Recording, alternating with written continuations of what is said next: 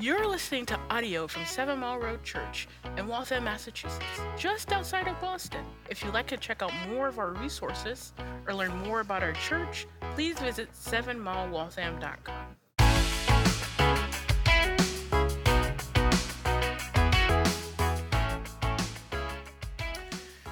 Every single passage of Scripture is ultimately about Jesus Christ. Every single one, every page of your Bible. Now, that might seem like a, a strange thing to say when you consider some of the details about what the Bible is, right? So, the, the Bible is not just, just one book, though it is that. It's, it's a collection of 66 different books, right? Old and New Testament various different genres. You have narrative, which is story. Uh, you have poetry. You have teaching. You have letters. You have prophecy. All these sorts of different genres come together in these 66 books. There are over 40 different authors, human authors inspired by God, from a variety of different backgrounds and ages and places and social statuses. It was written over a period of over 1,500 plus years, involves 10 different civilizations, three different continents, and three different languages. It's a pretty overwhelming book, isn't it? But when you put all of it together, the Bible tells one unified story with one main character.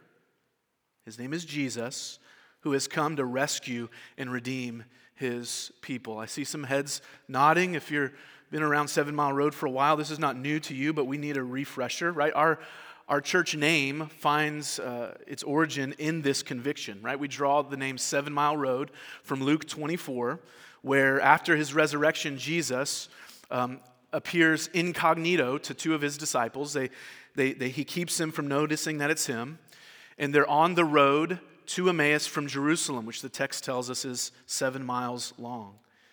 And these two disciples are, are shocked and confused because their master, their rabbi, their teacher Jesus, has just been crucified, and they've just heard that the tomb he was buried in is empty. And so they're discouraged, overwhelmed, confused, and to them, as they consider all of this, it is completely unexplainable until Jesus explains it to them. He says this in Luke 24, verse 25 through 27 How foolish are you, and how slow to believe all that the prophets have spoken. Did not the Messiah have to suffer these things and enter his glory? And, and beginning with Moses and all the prophets, he explained to them what was said in all the scriptures concerning himself. Jesus says, All of the scriptures are about me. He tells them later on in that passage, after he reveals himself, he says, This is what I told you while I was with you. Everything must be fulfilled that is written about me in the law of Moses, the prophets, and the Psalms. In other words, all of the Old Testament. Then he opened their minds so they could understand the scriptures. Even before this, and before Jesus' death and resurrection, Jesus taught this in his ministry. He told those the self-righteous uh, leaders of the day in John 5, "You search the scriptures because you think that in them you have eternal life, and it is they that bear witness about me, yet you refuse to come to me that you may have life. For if you believed Moses, what did Moses write? First 5 books of the Old Testament if you believed Moses, you would believe me, for he wrote about me. Friends, when we come to the Bible, we see that the Old Testament anticipates Christ. The Gospels manifest Christ in his arrival and ministry.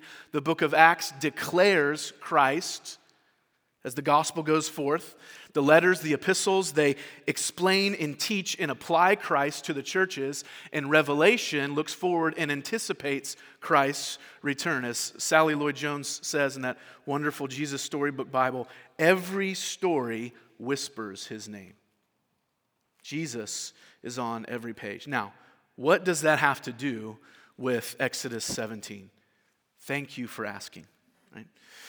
There are times when we come to passages in the Old Testament and it can be difficult to make the connection to Christ, right? Some of you are plugging along through your Bible reading plan that you started in January. Hopefully, you're still plugging along, right? And you, you come to things like genealogies, and you're like, what does this have to do with me or Jesus or anything? I can't pronounce any of these names. Or strange laws about fabrics, right? And yes, all those, it's not the point of today, but all those do point to Jesus. But sometimes it's harder to make those connections between Christ. And then there are those passages in the Old Testament that are so clearly about Jesus that they almost jump off the page and lovingly just like slap you in the face with the gospel. Exodus 17 is one of those passages. It's a, it's a slapper, if you will. Christ is so clearly here for us. And we are a people just like the grumbling and forgetful and weary people of Israel in this passage. We are a people who need that gospel jolt. We need to see Christ clearly. We sort of started this theme last week. We've seen testing and grumbling, very, very similar themes here in this passage continuing on. You see, grumbling and anger, frustration towards God, like that of Israel here, reveals the desires of our hearts, right? And here we see the people desiring something other, in, other than God. They're desiring earthly comfort, they're desiring provision. They're desiring it so much that they're even willing to say, I'd rather go back to slavery than to endure this. Their desires are inordinate, so they're grumbling. So they doubt him. They test the Lord. And what they need, what you and I need, is a fresh vision of who Christ is for us. Because we too wonder where's the provision going to come from? We too grumble when our plans are, and hopes are, are dashed and wonder what the Lord's doing. We need to see and remember our provision and victory that we have in Jesus as well. More than, more than any earthly provision or victory, we need the provision of God's very presence. And He gives us that in Christ. And that's what Exodus 17 points us to. So as we work through this passage, we're going to see two pictures just very simple outline this morning. First, we'll see Christ, our rock of provision, verses 1 through 7. And then, second, we'll see Christ, our banner of victory, in verses 8 through 16. So, as we dive in, number one, what do we see here? Christ, our rock of provision. Look again with me at verse 1. All the congregation of the people of Israel moved from the wilderness of sin by stages. Side note sin is not it's just a place. It, it doesn't mean a wilderness where sinning was happening, though that was true, right? It's, so it, it's, it's just a, a geographical location. Wilderness of sin by stages, according to the commandment of the Lord, and camped at Rephidim, but there was no water for the people to drink. Now, again, if you read this, or you were here last week, or you've read uh, Exodus before, you might think, didn't we just talk about that? And the answer is yes, a very similar situation just happened, right? End of chapter 15, there was water, but the water was undrinkable. And so, what do the people do? They grumble against Moses, they grumble against the Lord. The Lord miraculously provides for them. And you would think, oh, great, now the next time if something like this happens, they're going to trust the Lord, right? No. Same thing happens here. And, and God is showing us how hard headed and hard hearted, not just they can be, but we can be, right? How easily we forget the provision of the Lord. We might have seasons of our life where we see God at work in amazing ways and we praise Him and thank Him. And then the very next season might be one of difficulty, might be one of thirst and weariness, and we forget His grace and we revert back to grumbling and accusing the Lord of lacking goodness. Same thing's happening here. Thankfully, His grace, as we saw last week, His grace is more persistent than their stubborn hearts and ours as well. But notice also in verse 1 that the text is very clear. Moses is very clear here. It is the Lord who led them to this place with no water. It's another repeated theme, isn't it? Verse 1 Israel moved from the wilderness of sin by stages according to the commandment of the Lord. God sovereignly leads them where there is no water. He leads them to a place of difficulty. Uh, Dr. David Powlison was a, a, counselor and an author, and um, few people have had more impact on my life and ministry and my own growth than, than him. And f- a few years ago, I was taking a, a class with him called Dynamics of Biblical Change. Some of you have taken that class here you too. Um, and in this class, he, there's this great chart that he has, and he describes how, um, how our hearts respond in moments of trial right? Whether it's suffering or we're sinned against or when we're tempted. And he shows you how the, how the heart responds and how that response reveals what you're trusting in and all these beautiful, it's just a great chart. And he wrote this whole thing on, he teaches through the whole class, and you think it's done. And then he goes, I just want to add one more thing. He takes the, the marker and he walks over to the, the whiteboard of your life and your struggles. And, and he draws a huge circle around it and he writes, Sovereign God around it. And he says, just so you know, everything that happens to you is within the purview of a sovereign and loving God, even the hard things. Friends, that's what verse 1 is telling us here, right? Whatever happens next, we have to know this God has sovereignly led his people to this difficult place. Now, read on in verse 2. Therefore, the people quarreled with Moses and said, Give us water to drink. And Moses said to them, Why do you quarrel with me? Why do you test the Lord? But the people thirsted there for water, and the people grumbled against Moses and said, Why did you bring us up out of Egypt to kill us and our children and our livestock with thirst? So Moses cried to the Lord, What shall I do with this people? They are almost ready to stone me. So as the people thirst, they start grumbling, means to complain, right? And they're quarreling with Moses. Now, this word quarreling here is interesting because it's actually a legal term. So they're not just complaining um, and, and hurling accusations at him. They're at, what's actually happening here is they're, they're trying to actually officially put him on trial in a concerted effort to overthrow his leadership. You see that? They're taking him to court and they think that the, his supposed failure is apparently so serious, they're ready to kill him for it. You see that verse 4? Ready to, to stone him for leading them into this place. Now, there's a side lesson here that I don't think we can ignore. Don't ever think that being faithful to God's leading will make you popular among the crowds, right? Moses is learning that, and he will learn that lesson time and time again as he leads these people. It's always foolish to judge faithfulness and success in God's eyes by merely cultural popularity and acceptance. Moses is 100% obedient to God's leadership, and as a result, the people tried to kill him for it. Now, notice also here that we see another repeated theme we saw in chapter 15 and 16 uh, last week. We see this theme of testing in verse 2. Last week, God tested his people by leading them in these places. But you see a, you see a major difference here.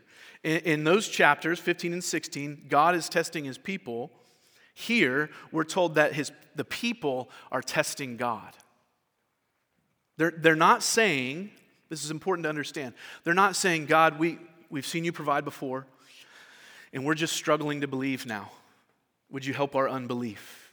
No, that would be a God honoring prayer as they wrestle in their thirst. Instead, they're hardening their hearts towards God and they're accusing not only Moses, but they're accusing God of wrongdoing.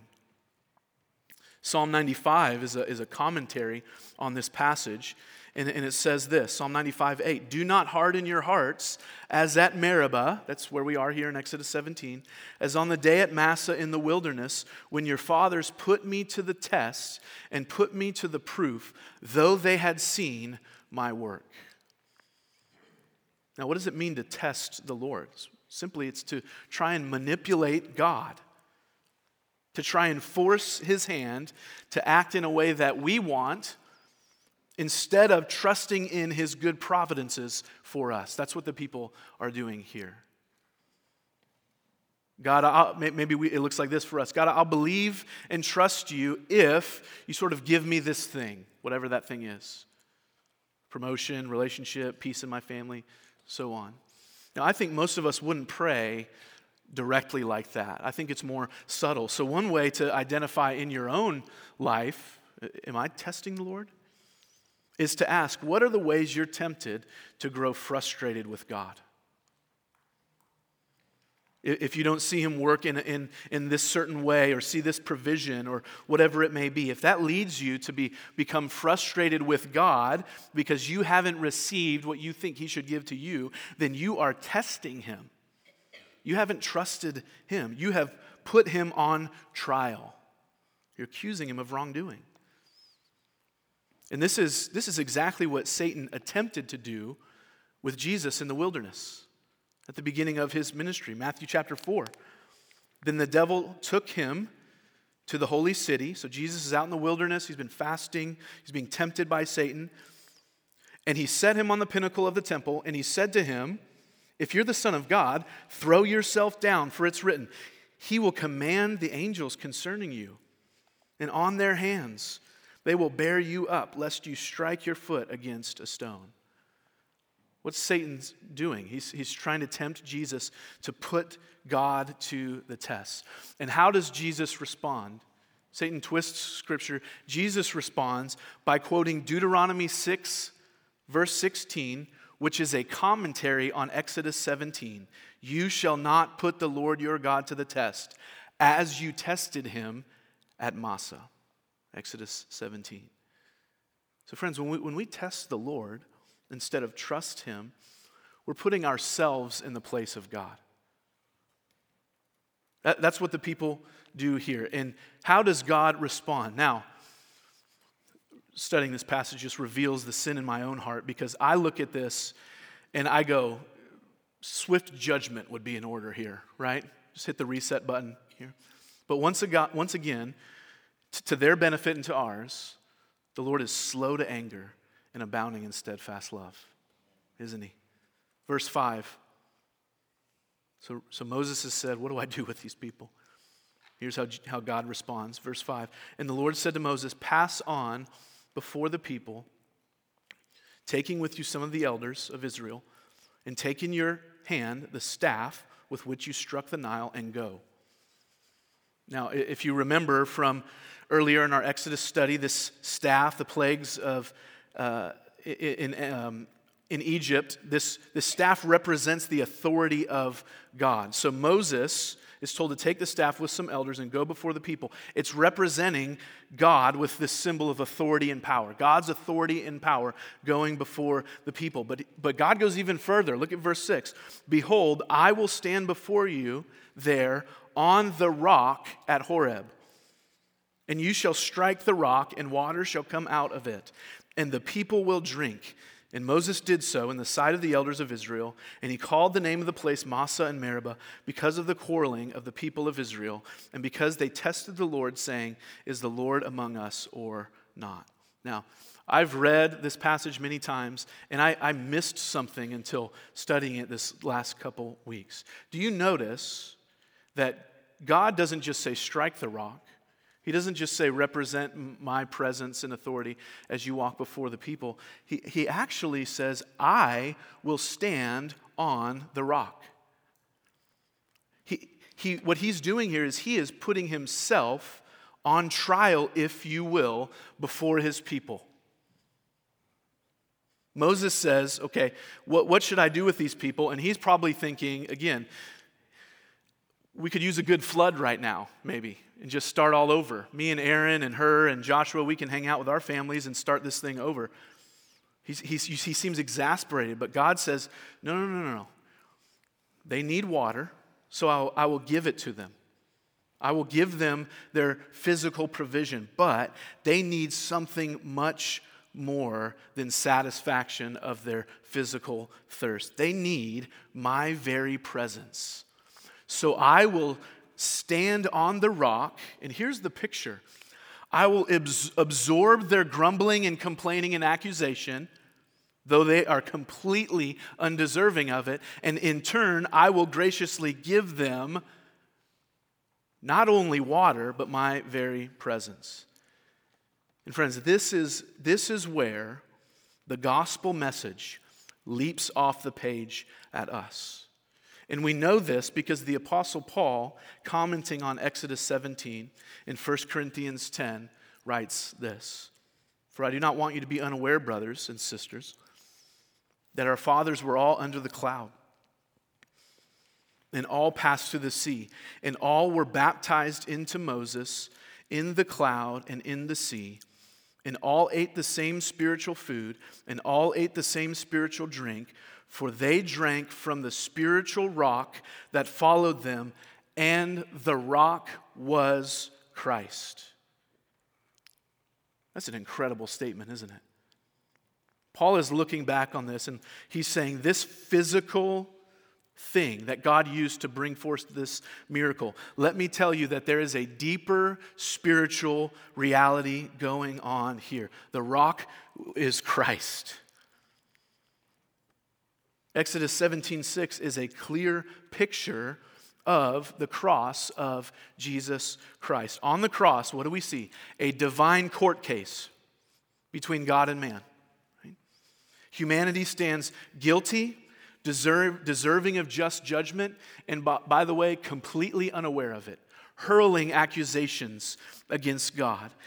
Yet Jesus, the sinless Son of God, stood condemned in our place. And what did God say when he got on the cross? Strike the rock and Christ was stricken, judgment fell on Jesus. He then rose from the dead in victory, and as a result, those very people deserving of just judgment, when they believe the gospel, they receive the overflowing blessing of God's presence. The rock was Christ.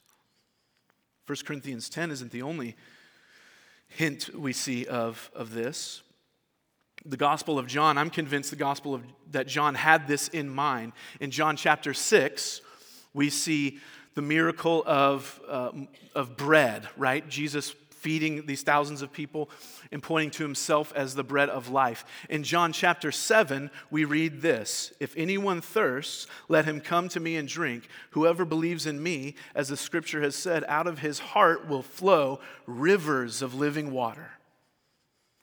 And now, this he said about the Spirit, whom those who believed in him were to receive. You want the rock? You want the water from the rock? You want true satisfaction? You want God's presence? Believe in Christ. In Exodus, we have Exodus 16, bread from heaven. Exodus 17, water from the rock. In John chapter 6, we have Jesus, the bread from heaven. John chapter 7, Jesus, the fountain of living water. Gospel is so clear here for us. And here's the encouraging thing you and I don't deserve it at all. We deserve swift judgment, we deserve to be stricken. And how encouraging is it for us that as we are, I know many of us in, in the wildernesses of life right now, grumbling, tempted to, to accuse God of wrongdoing, looking to other rocks, other fountains that have left us dry and thirsty, tempted to put God to the test. Friends, know this nothing in this world will ultimately satisfy. Nothing will bring us back in relationship to God. He knows that our greatest need is not physical thirst, though He graciously provides for us physically, does He not? He knows that our greatest need is Jesus. So we should not harden our hearts. We should come to Him and turn from our grumbling and bitterness and see that we have full provision of God's presence in Jesus. And when we believe in Him, He pours out His Spirit as He guides us through the wilderness of life. Christ is our rock of provision. Then, secondly, we see Christ is our banner of victory. Now, we, so we move on to verse 8 and a completely different scene here. But uh, right after this happens, so far we've seen that the Egyptian uh, or, or the, the battles for God's people after they've left Egypt are internal, right? Grumbling hearts, trying to trust the Lord. This is the first external battle we see. Someone attacked them from the outside. And we read in verse 8 then Amalek came and fought with Israel at Rephidim.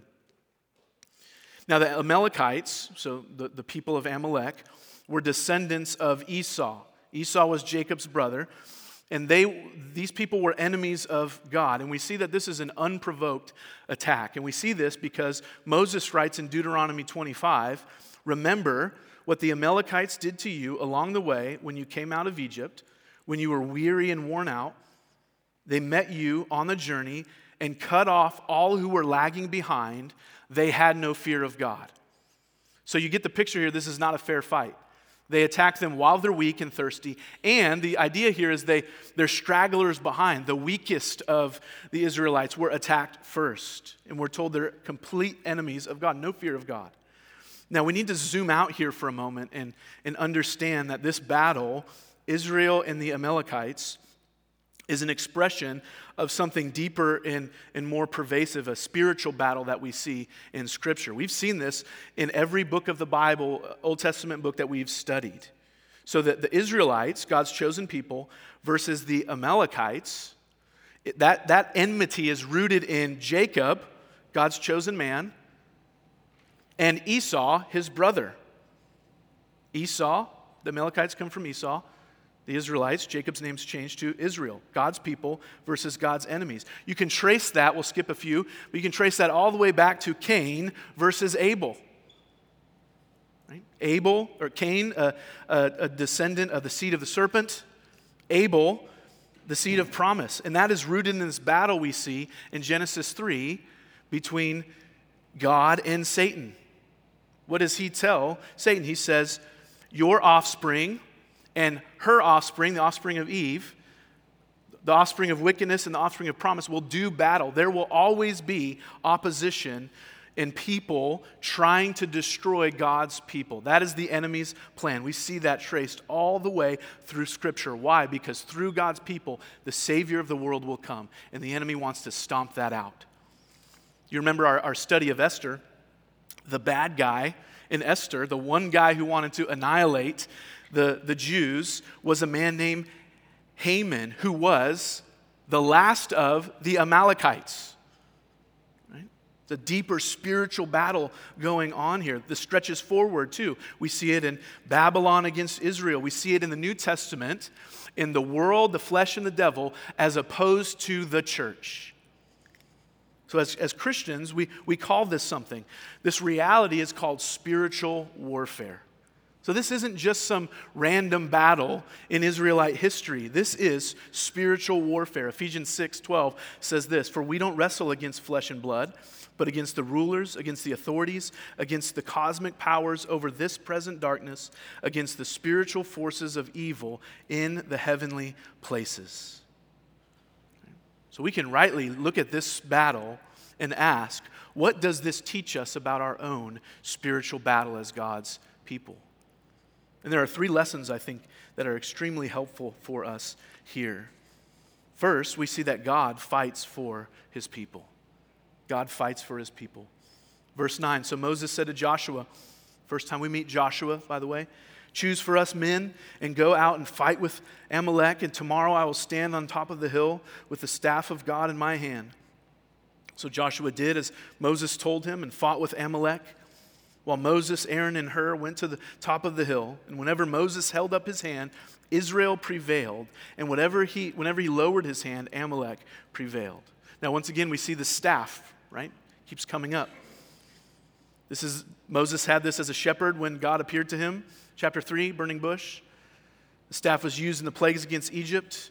In chapter 14, it's used to miraculously part the, the sea, providing a way through from the Egyptians. We saw it used to provide water from the rock in the desert just now, and, and here it's used to ensure victory over the Amalekites. And just like Moses raised hands, there's nothing magical happening here. These are ways that God shows that the victory doesn't belong to Moses or to Joshua or to Aaron or to Hur or to you or me. The victory belongs to the Lord. That's the why behind these things. We, we fight our battles not in our own strength, but by the power of the Spirit.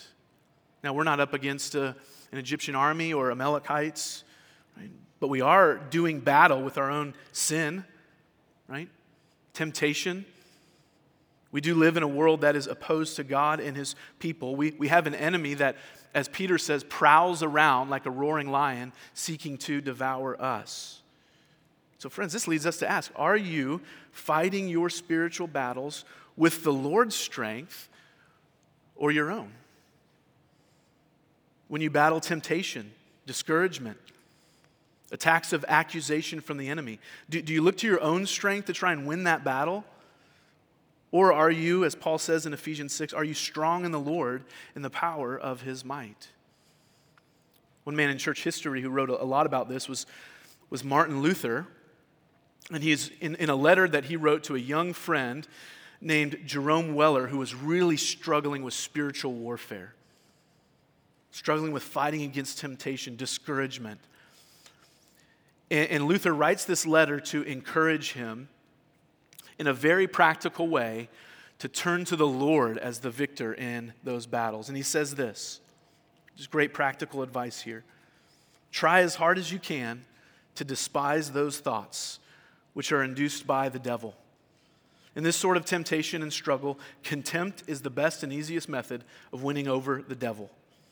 Laugh your adversary to scorn and ask who it is with whom you're talking. By all means, flee solitude. That's really good advice. Don't be alone when you're struggling with temptation. For the devil watches and lies in wait for you most of all when you're alone. This devil is conquered by mocking and despising him, not by resisting and arguing with him. And here's the part to focus on. When the devil throws your sins up to us and declares we deserve death and hell, we ought to speak thus I admit that I deserve death and hell. What of it? Does this mean that I shall be sentenced to eternal damnation? By no means. For I know one who suffered and made my satisfaction in my behalf. His name is Jesus Christ, the Son of God. Where he is, there I shall be also. You Hear what Luther says? Don't say, you know what, I had a good day yesterday. I read the Bible really well last year. I used to pray more. I, I think I can do it. No, he's saying the battle belongs to the Lord. You go to Christ. God fights for his people. Second, we also see that God fights through his people. We need to hold those things in tension. One temptation may be to say, well, God fights my battles for me, so I'll, I do not really need to focus on spiritual warfare. I don't need to focus on fighting. Well, that's certainly not what we see in, in Exodus 17, do we? Look at verse 12. But Moses' hands grew weary, so they took a stone and put it under him, and he sat on it while Aaron and Hur held up his hands, one on one side and one on the other. So his hands were steady until the going down of the sun. And Joshua overwhelmed Amalek and his people with the sword. You see that everyone is actively involved in this battle, even though it's the Lord who brings victory. Moses is, is, is fighting this battle in the strength of the Lord. And this, the same is true for us. We, we don't just come to Christ and say, you know what, I shouldn't be actively fighting against these spiritual battles.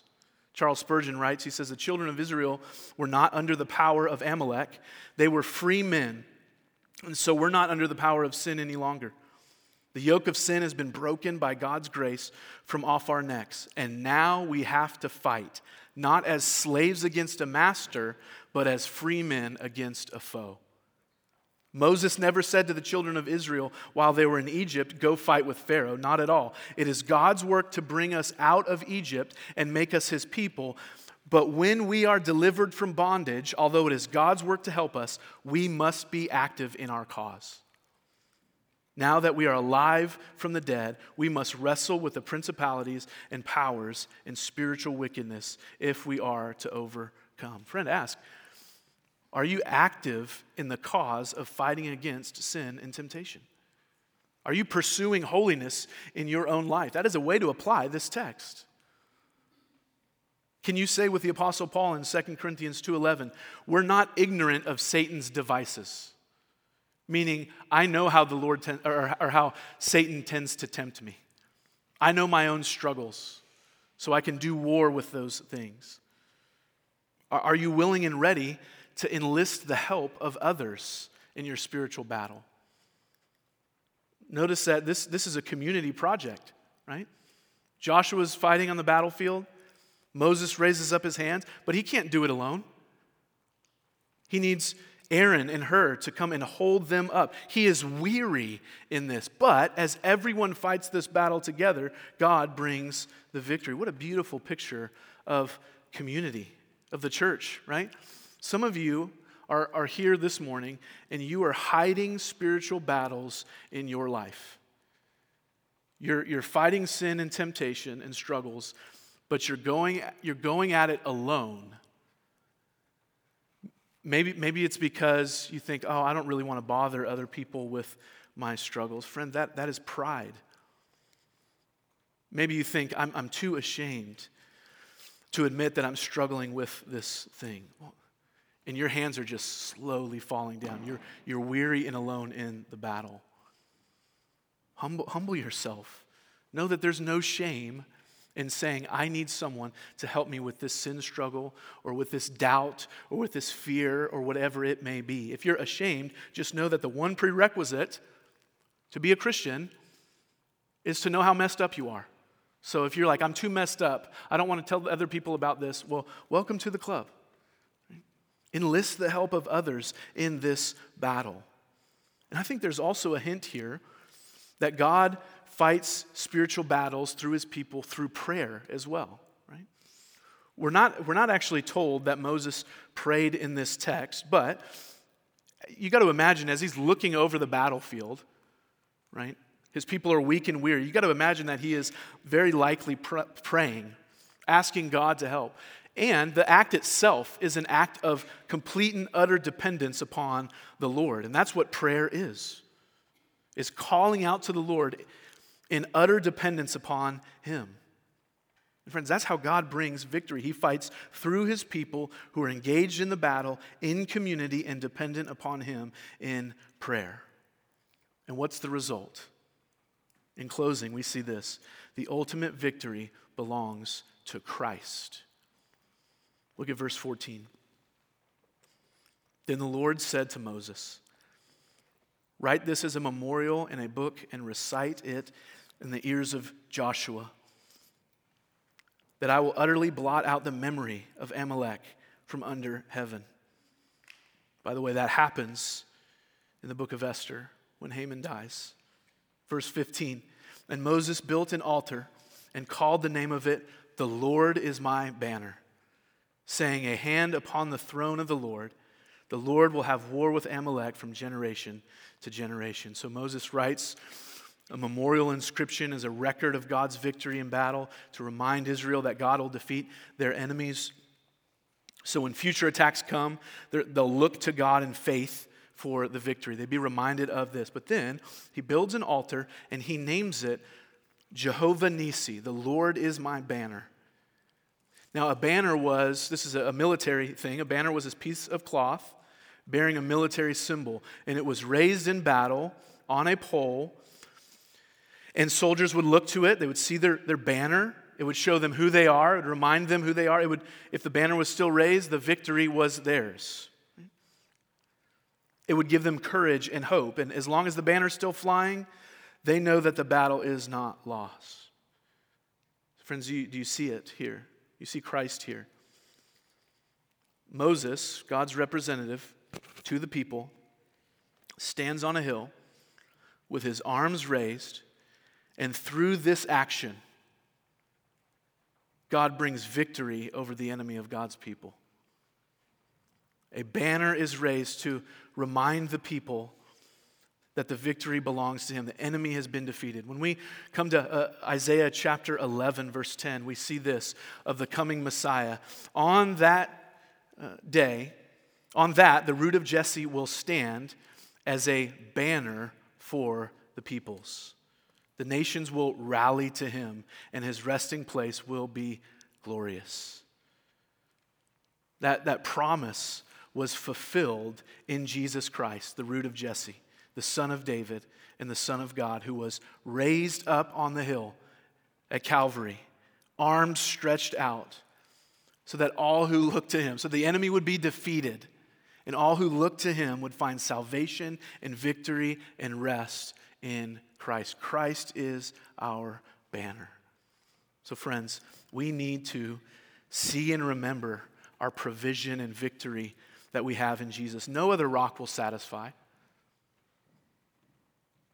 All the fountains of this world will one day run dry, but Christ, our rock, is an inexhaustible fountain of God's presence. All other banners, all the things that we look to for victory in this life, one day they will all fall down and fade away, but Christ, our banner, will remain forever. So, brothers and sisters, let's look to him in faith.